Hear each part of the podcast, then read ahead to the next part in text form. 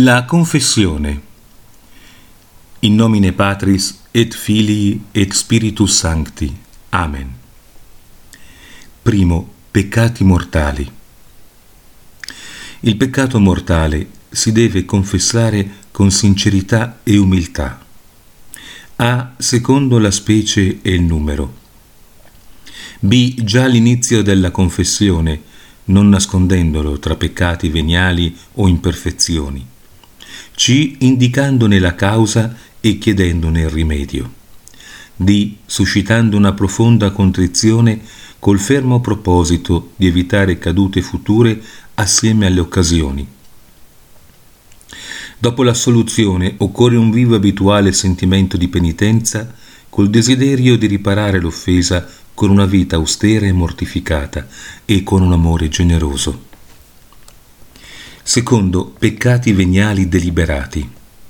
Questi peccati, commessi nella consapevolezza di offendere Dio, ma preferendo il proprio piacere egoista a Lui, sono grandi ostacoli alla perfezione, soprattutto se sono frequenti e vi si è attaccati.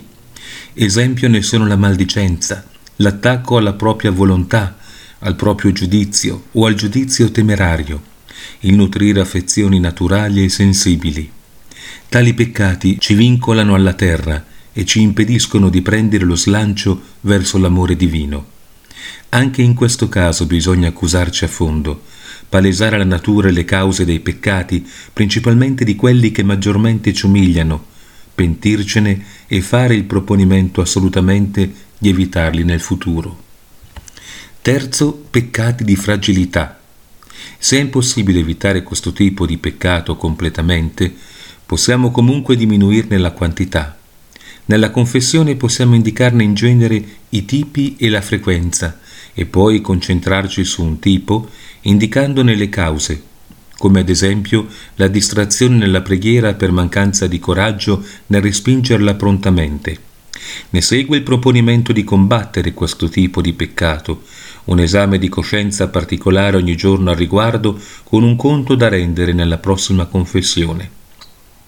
Impegnandoci in questo modo a combattere seriamente i peccati, anche di fragilità, aumentiamo in noi la grazia e la forza per evitare ulteriori cadute e per perfezionarci nelle virtù. La contrizione. Per suscitare in noi la contrizione basta riflettere sull'offesa che abbiamo recato a Dio e sul danno a noi stessi.